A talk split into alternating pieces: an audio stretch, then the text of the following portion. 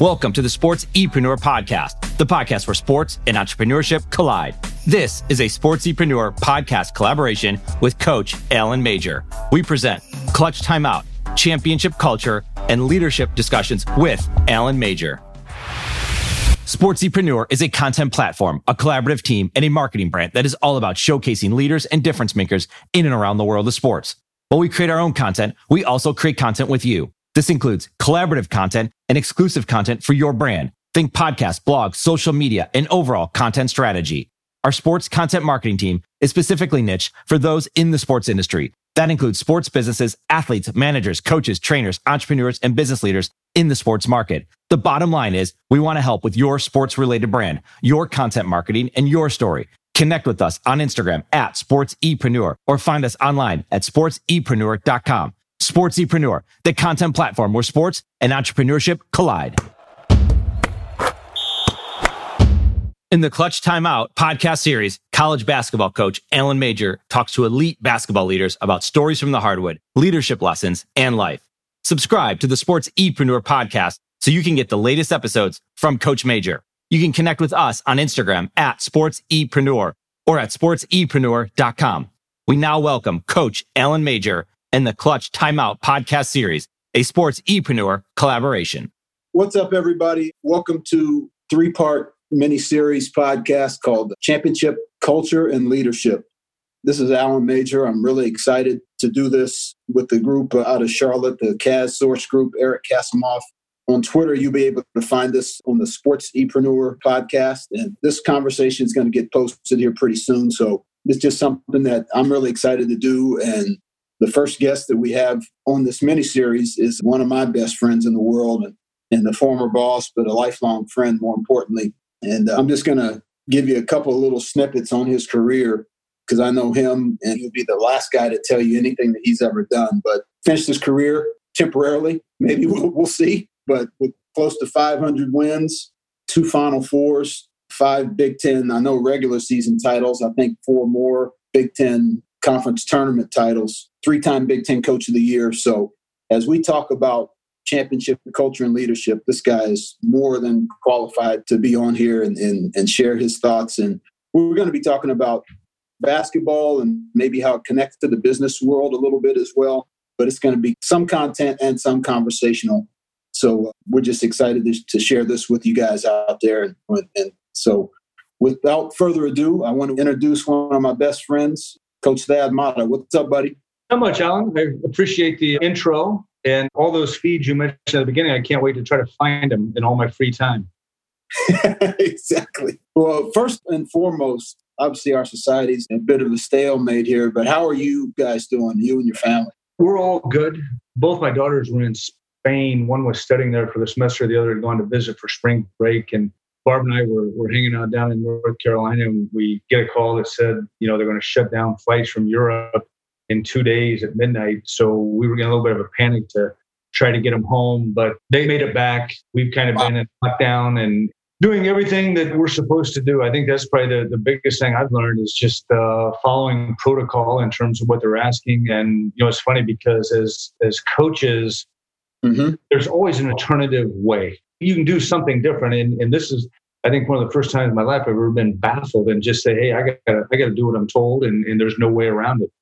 Yeah, I'm with you. I was actually thinking about this, and what made me think about you a week ago or so is Xavier Basketball's been posting some of the historic games on Twitter, and yeah. uh, they posted the Texas win when we beat Texas to go to the Elite Eight, and it made me think about you, just how special that was. You actually put your arm around my neck and hugged me when the game ended. I was waving at my family in the stands, and you were kind of dragging me along by the neck, hugging me as we're going to shake hands.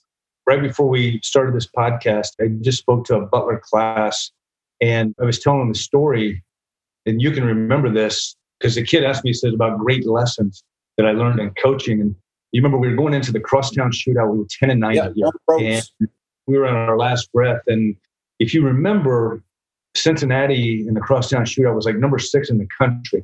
I remember telling Barbara that morning as I was leaving to go down to Xavier for the game, I said, tomorrow has the potential to be the worst day of my life.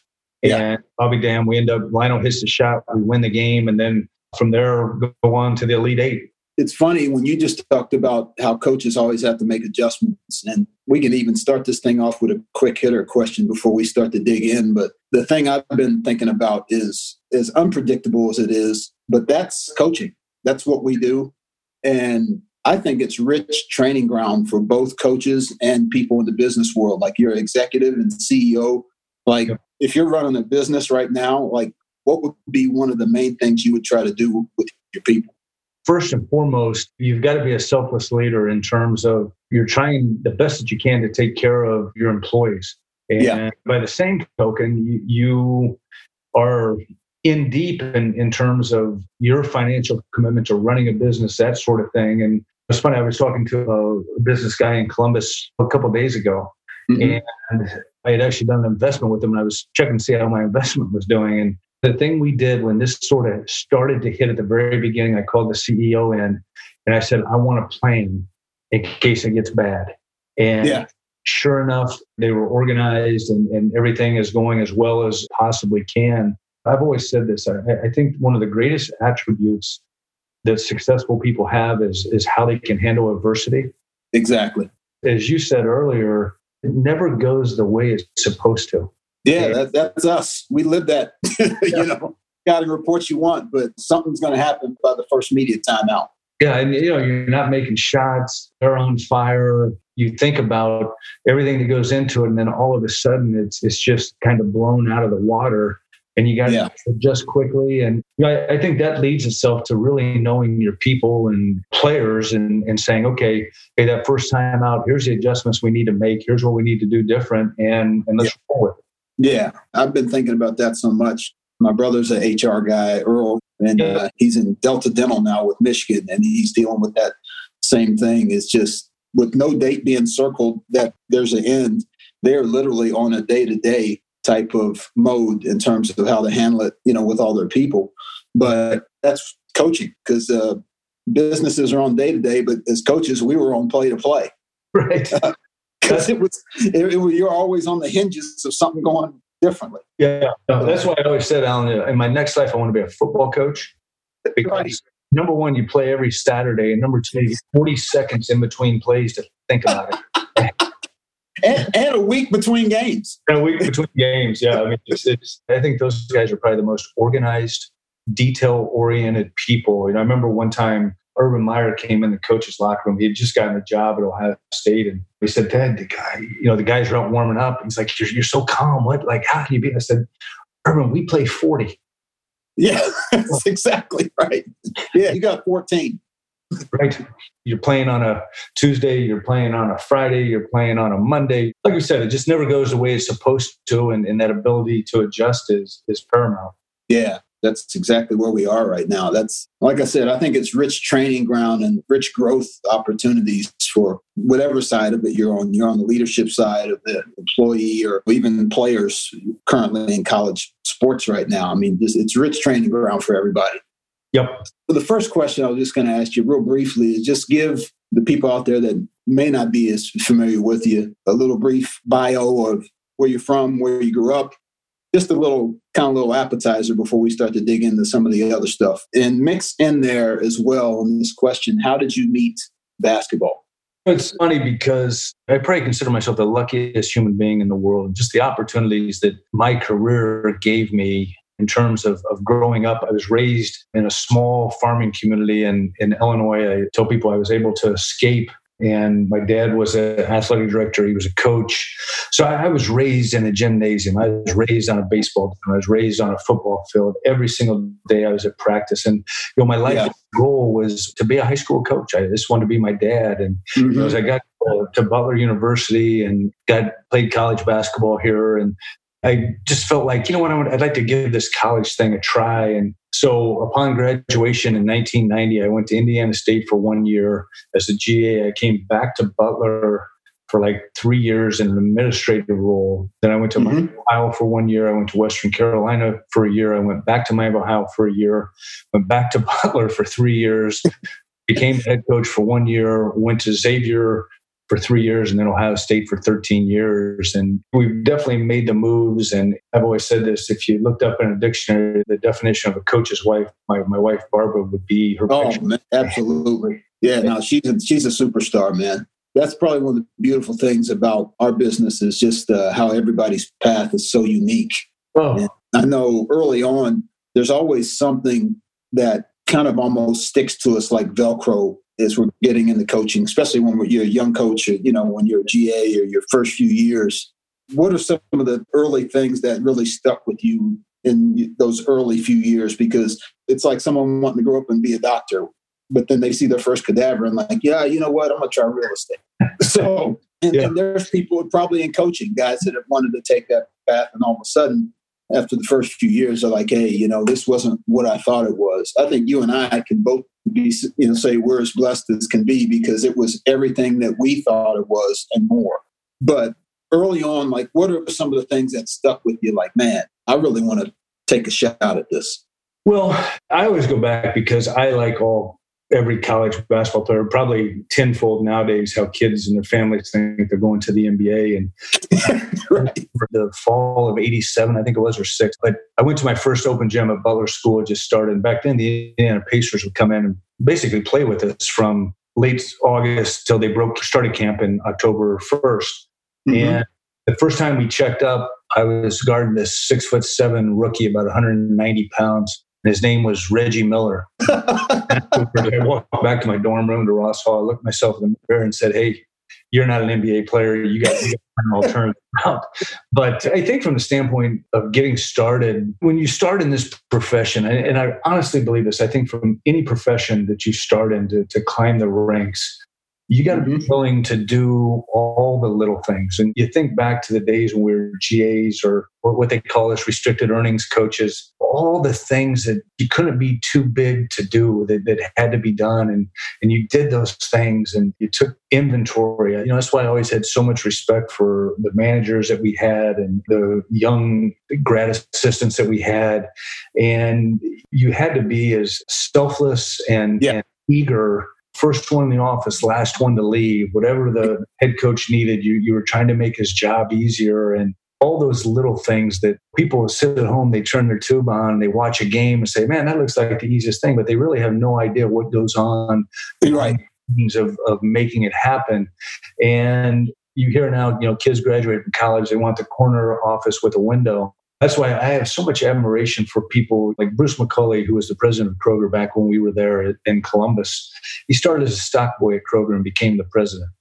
Wow. It's like Cameron Mitchell, the, the great restaurant owner. Everybody has to start at an entry level position and work their way up in the company. And, and to me, that's where you get it all. I've said this before, working for Herb Sendek at Miami, Ohio, you know, it was me and Sean Miller, the Arizona coach, sharing an office together, two young guys. And right.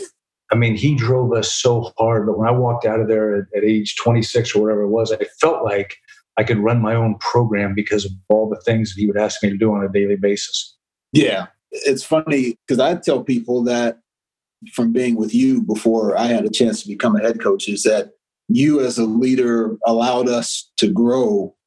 And I still tell people this today, and I, I didn't know you were doing it at the time, but the room that you gave us to grow in terms of whether it was running a drill in practice the scouting responsibility where you know you got the whole stage for 20 minutes and you got to take the guys through everything to get ready for you know the play Purdue or whatever it is. But you gave us room to grow, and as a result, what I learned is practice isn't just for players.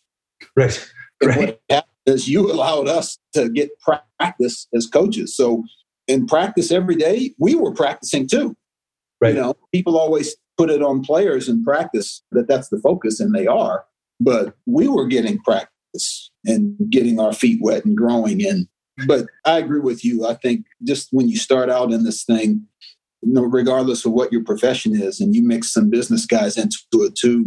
I think going through that period of selflessness where you have to say, okay, I understand my job description is whatever.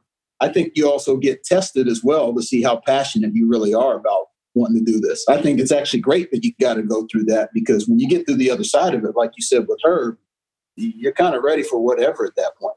Yeah, it's funny because you know people always ask me about Brad Stevens and the Boston Celtics coach now, and I tell people they said, "Did you know he was going to be a, a, tremendous coach someday?" And I said, "You know, the funny thing about Brad, he was at the lowest level position that we could have at the time at Butler, and every time I gave him something, he did it.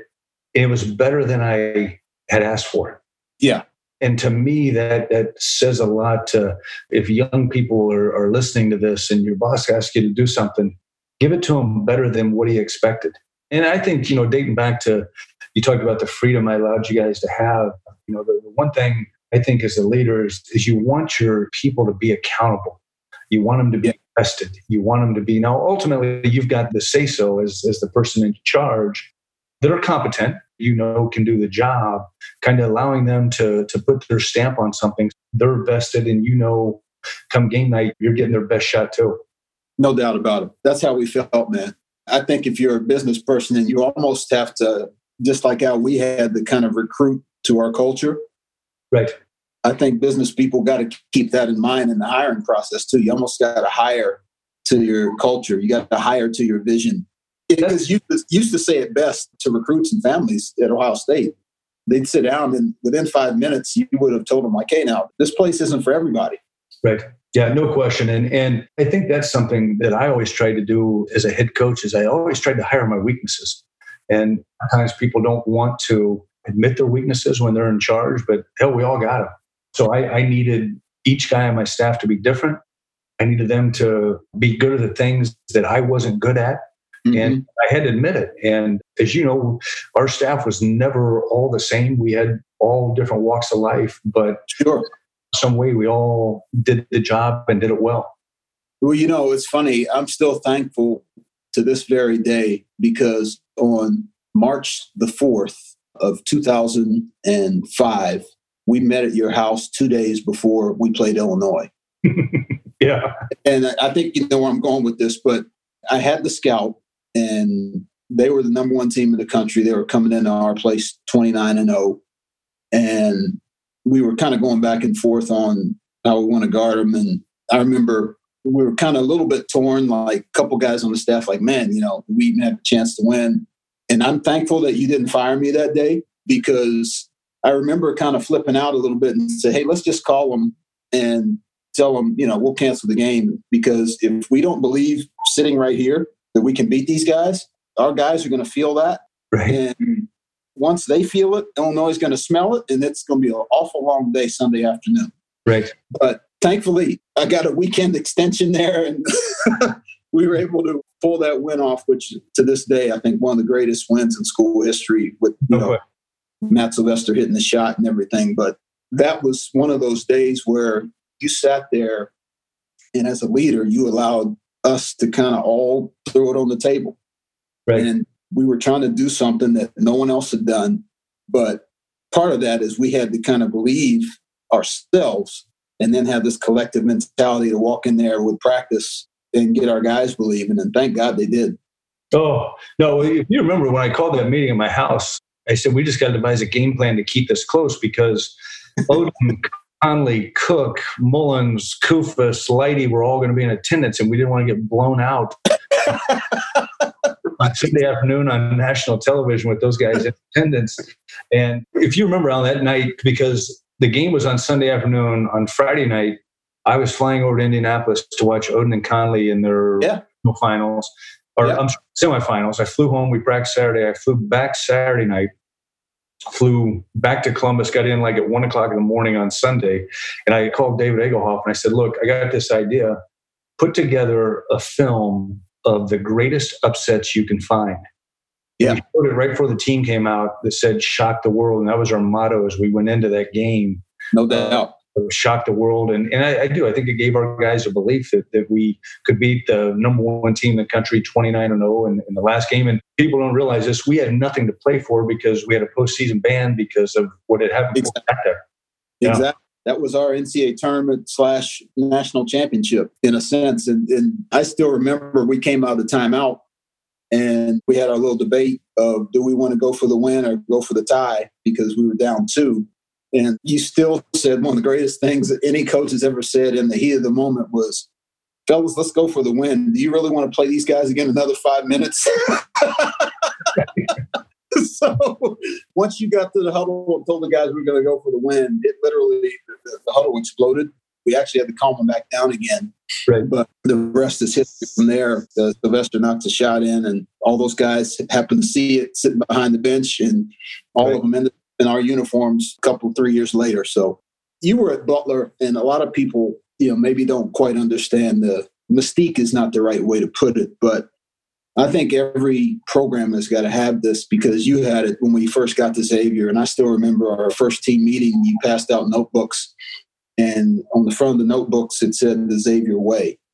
Right. And at Butler, they've basically kind of coined that and gave that phrase life. But for people that maybe don't aren't familiar with Butler, which I think has always ran their basketball program like a high level corporation in my book they would be the equivalent of a Fortune 500 company if they were in the business world. But the phrase the Butler way, break that down a little bit for, for people out there that have maybe heard it, seen it on Twitter, seen LaVall and Brad and guys tweet it before or something, but don't really understand what that means. What is the concept of the Butler way? And what could maybe somebody in the business world learn from that, what that means? That's a great question. And what's funny, and, I'll back up to give you a couple examples, but when Coach Collier, Barry Collier, who's now the AD of Butler, who I kind of owe my life to in terms of how he's taken care of me in this profession, when he left to take the Nebraska job, and I was given at age 32 the opportunity to be the head coach of Butler, when I finally got my staff together, and, and for the record, for people listening, you actually turned me down. Let me hold, put a pin in that right there. I'm going to defend myself real quick. And you know why I did, because I, I was at, I had gone back to Pacific and I'd gone to Southern Illinois for a year. I promised the head coach at Pacific two years if I were to return. And I still remember you calling me because I was in my office at Pacific and you had just got the Butler job an hour ago. Right. And you called and said, Hey, here's the deal. And I still owed Coach Thomason at Pacific another year. And my dad had actually just passed that spring. So if there was ever a time to come back to Indy, it would have been then. Right. But I still had to kind of hold my agreement with Coach Thomason to stay at Pacific another year, which is lo and behold, you were only at Butler one more year yourself. yeah. And you, could, I, you, got one more crack. You got one more crack. I'm asking you to come to Xavier. And no, I, that's why I came. That was strike three. I mean, if I, if I didn't at least slap that one the right field, I was done. So when I got the job at Butler, Coach Collier had done such a fantastic job because he'd come in my senior year and I saw him as a player and then I worked for him and and mm-hmm. I saw him build this product. So when I finally got my staff together, I said, fellas, look, we have one of the most unbelievable situations in college basketball. That's the Butler way. We're going to get our guys to understand this. And it's funny because, as all coaches, you keep a journal. And, and I found my year at Butler coaching journal a couple of years ago, and, and how many times I referenced, we must play the Butler way tonight. So, in that, I'll give some examples as he built this program. Mm-hmm. One year, we had just beaten Notre Dame. This would have been like 93 ish, I think. And it was a huge upset. It was in February, and, and Coach Collier comes into the locker room and says, Fellas, I got good news and I got bad news. He says, The good news is that's maybe the greatest win in Butler history in the last 40 years. The bad news is two guys didn't turn a paper in today. So we've got a five at five tomorrow morning, which was five miles at 5 a.m. Wow. You better dress warm because there's going to be a blizzard night. So a few hours later, coaches had to run too. There we are out there running through the snow, five o'clock in the morning after just having the greatest win in 30, 40 year history of Butler basketball. And, and I tell that story because there's not very many coaches that would ever do that today. Yeah. And, and that was just the process of what I saw in, in terms of you asked me to define the Butler way. I think it's doing the right thing. It's it's doing it a certain way. And it's having a great amount of pride that you know you're representing something bigger than yourself. To see what LaVall has done his time here and you know, from when I left to Todd to Brad to Brandon to Chris mm-hmm. to LaVall, it's been an amazing feat. And you know, as I go over to Butler games now when I'm in Indianapolis, I take great pride in, in walking in that building and, and see what has been built and, and, what has been sustained, I should say. There's no question about it. They, they do have something special because it's, it's always done the right way. Yeah, you know what? And it's been what now, six or seven coaches in the last 70 years? Yeah. 60, something like that. Yeah, because Coach Hinkle was here for 40 of them or 45 years, I think.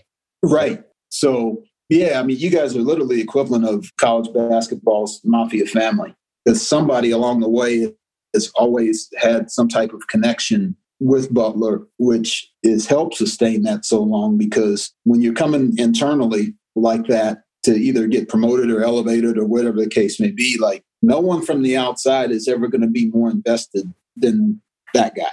No question about that. I, I, could go into a long story of why I left Butler after one year. It's not important now, but I think just from the standpoint of there's just that certain element of pride. And I think that without a doubt, I think that can be built, but there's decisions that have to be made. And the decision that's made has to have the final product in mind of, of what you're aiming for. And that's what I got to see Barry do as he built this program, And He had a vision. And yes. uh, you know now you're seeing the fruits of all his labor and the guys that, that played to, to build it as players. Exactly. You know what's funny that you actually kind of answered your own question because the reason why you went to Xavier after being at Butler as head coach for only one year, and I never forget the story, but you actually got the Xavier job because of the Butler way. that is true because you guys had beat Wake Forest in the NCAA tournament. It's 43 to 10 at halftime, and, and guys are running off the court screaming, don't let them score another basket. and you win the game. You guys are out to eat that night in Kansas City, I think that was in the NCAA tournament. Yep, Kemper Arena. Yeah, so you're at a steakhouse that night with the team, and guys are buttoned up, blazers, and well behaved, and just the the vibe that kids were carrying themselves with caught the eye of Mike Bobinski, right? Who was Xavier AD. They were in that restaurant that night, if I recall. Yeah, uh, it, was actually it was the night before the game. Yeah, night before the. I'm sorry, not the night after the game. Yeah, but part of the Butler way is you guys carrying yourselves. Not even the game's 24 whatever hours away, right. but the Butler way isn't just being on the court and performance. It's who we are, and it's an identity and we're that way every day unconditionally. Right. And so the fact that guys were actually carrying themselves, quote unquote, the right way, the Butler way, that actually created the opportunity to leave after a year. So it's amazing how that all went down. It, it really, really is. And and you think back to 04 when we went to Ohio State and what we walked into. Yes. Know, people, you know, as I used to tell recruits, we were at rock bottom when that hit. For sure. Season play, scholarship bands, recruiting days ban, all that stuff. And and everybody will find this and I don't care if it's coaching, business, whatever it is, you know, you, you take a new job and you sign your contract, you walk into the press conference. As soon as the press conference is over, they come in and shut the door and tell you the truth about it, what you just did. right. what does that sound familiar? Yeah, I remember, I remember when I got to Charlotte, I was like, okay, I know why I'm here now. Right yeah, I mean, we, we had issues, and, and I think you would agree. I mean, those first couple teams we had at Ohio State were probably the greatest group of guys. Oh, and, unbelievable. Yeah, because they jumped in from day one, allowed us to create, for lack of a better phrase, they allowed us to create a partnership with them. Right. We were committed to getting them better. And every time they got better, that kind of put the gun against our head to go get better as coaches and leaders which raised the bar. And then you know, every time we get better, all we're going to do is turn around and hand that back to them. And so their confidence shot up in that first year because of the time that we spent with them from a skill development standpoint which is i think a great lesson for leaders today is you know it's one thing to hire people it's a whole other thing to continue to develop people there's no question about that and when you look at leading and, and having relationships to me, leadership is understanding human nature. Mm-hmm. And the better you can understand human nature, and, and we all have done this, you know, what made this player tick or what, what got this recruit? There was never a, a blueprint for it. It was it was getting to know them and, and yes. understand what they wanted and, and how you had to go about it. And there were some guys that were just more talented and, and getting that talent out of them. Some didn't know they were talented, but that was the process of having relationships and not coaching from an ivy tower. We were in the trenches with them all the way. Exactly. You know, Pete Carroll uses a great phrase with that. He calls it learning learners from a relationship perspective that you got to learn the learners because every guy is different. Every guy's button is located on a different part of this frame. And it's learning how they operate, what makes them tick, what's important to them, who in their life do they not want to let down, what do they need that they don't even know that they need. Right. Right. So that phrase, learning the learners, I love it because you actually had us doing that. And had we not done that with that first Ohio State group, no way that there's a Big Ten banner at the end in year two, because that's what it took when we got in there from day one. Yeah, absolutely. And I think that touches on something, Alan, is we taught them how to win and we taught them how to be successful. And I honestly, as you are still in, in so close in contact with those guys and I think they appreciated us pushing them to the limit. I think they deep down they at times maybe thought we were a little bit crazy. yeah, but right. there was a method to the madness, and that to me is is what coaching and, and leading is all about. Yeah, for sure. It never gets old thinking about those guys. It really doesn't because they allowed us to set the foundation for your next 12 years. By the time that group walked away, obviously a whole new regime came in, but what an incredible foundation those guys laid. Roll with this question a little bit because I had written this question down probably either right before the quarantine kicked in or maybe right after, but I didn't realize it would be this pertinent. But when we talk about player led organizations, I mean, I know some of your best teams were player led, Butler guys were player led. And with everybody, especially from a business perspective right now, people are working from home signing in Zoom chats, meetings. But when those things are going on, there's this probably a, a level of trust and ownership that's got to be there because you're not walking into the building every day. Right. But talk about what the type of player led leadership that some of your best teams had. Because I think anybody in the business world listening to that now has got to make sure that they've got some employee led or employee ownership going on because you're not walking into that conference room every day having these meetings where you can touch and talk and see each other all the time. Yeah, it's funny that you asked the question because I literally thought about this. I love to read body language. I love to read situations from team mills, who was sitting with who, who was talking to who, those type of things. And, and this is obviously a, a challenging time, but I, I think that you look at the the great teams that I was fortunate to be a part of, and there was great leadership. And leadership at times it, it's so hard to define, but damn, you know it's there when you see it on a daily basis. And when you've got a group of guys that are thinking outside of themselves, you know, and I'll give you a great example. I think it was 2012. We had just lost a game. I believe it was at Illinois. And after the game, we were in a slump. It was it was February and we weren't playing well.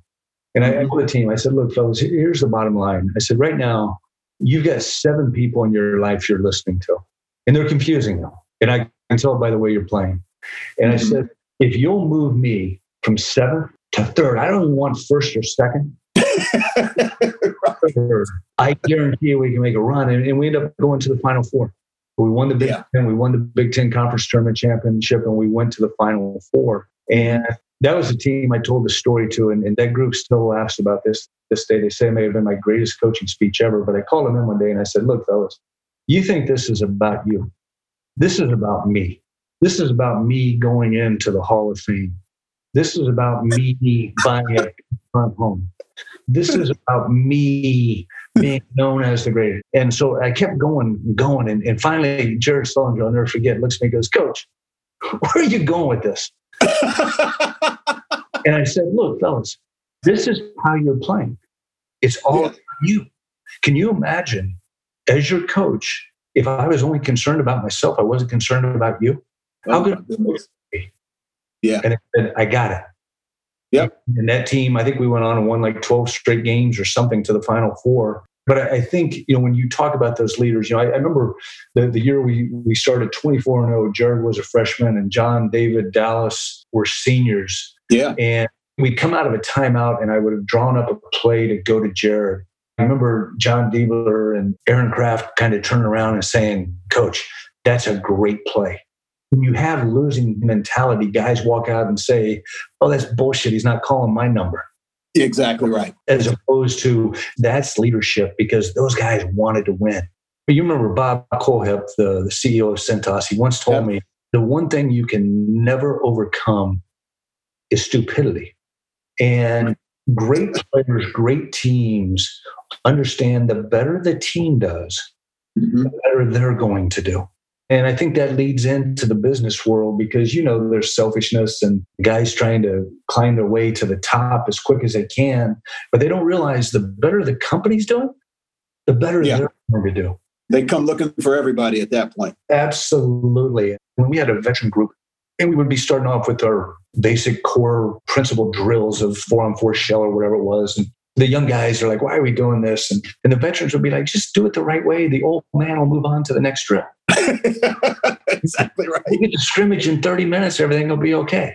And, those guys understood the value of practice. They understood the value of preparation and they brought along those guys. And to me, that was the beauty of great teams. Yeah. You know what's funny?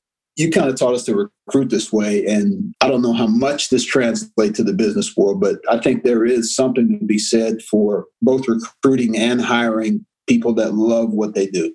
Because I literally think when someone loves what they do, two things happen. One, they can't ever imagine doing something that would get in the way of them not being able to do what they love. Right. And the second part would be not that you would abuse this person's love, but when someone loves what they do, you can't ever ask them to do too much. You never felt like you could, as hard as Aaron Craft played, one of the hardest playing guys in the history of college basketball, forget just Ohio State, right. but you never felt like you could ask him to do too much because he loved it that much. Right. So I think when you get love, you get a better chance of getting that player led group because love understands it's not about me. Right. That word is the essence of it's not about me. And yeah. then when someone can carry that into their craft, no pun intended, but they understand, well, yeah, this is not about me either.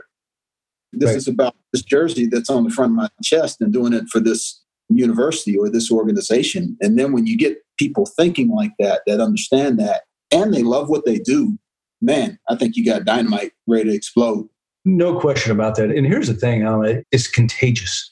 When, when you have a great group of people, winning and, and succeeding becomes contagious. And let's face it, every team is, is not utopia. You've got certain guys that are just a little bit different. And, you know, as yeah oh, guys, hey, look, I, I know you don't like the same food. I don't like, I know you don't like the same music. I know you don't like the same type of girls, whatever it is. When we're between the lines, we need to have the same focus. And when, when you have those great leaders or those great people in your organization, they can look at a guy and they know, they yeah. know a little bit different. He's not, I don't want to say completely vested, but he, but he has something that can help us.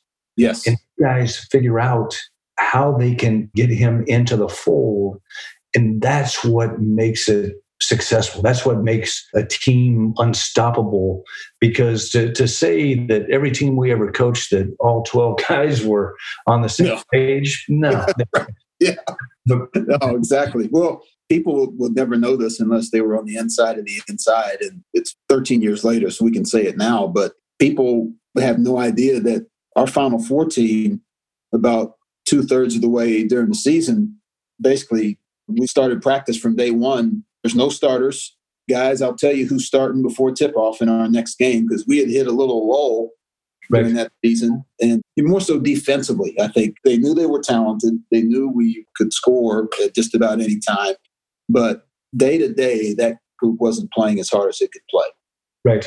Yeah, that was definitely a shot in the arm. And, and yeah, I remember that because it was an odd schedule. We were going to play every like Wednesday, Saturday and, and I think at times not embracing success, I, I, think that's one of the things I learned is you can't do the same thing every year and expect right. results. You've got to be willing to go out on a limb as, as a leader, as a coach, and kind of rattle cages a little bit. You know this, I was never into the mind games.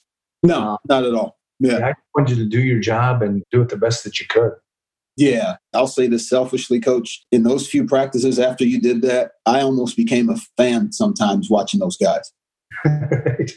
because it, it went to another level as far as how hard they were competing. And as a result, I want to say that Final Four team won 22 of the last 24 or something unreal finish to the year. But we lost in at Wisconsin by three early yes. January. Jamar missed the three at the buzzer to tie. Yep.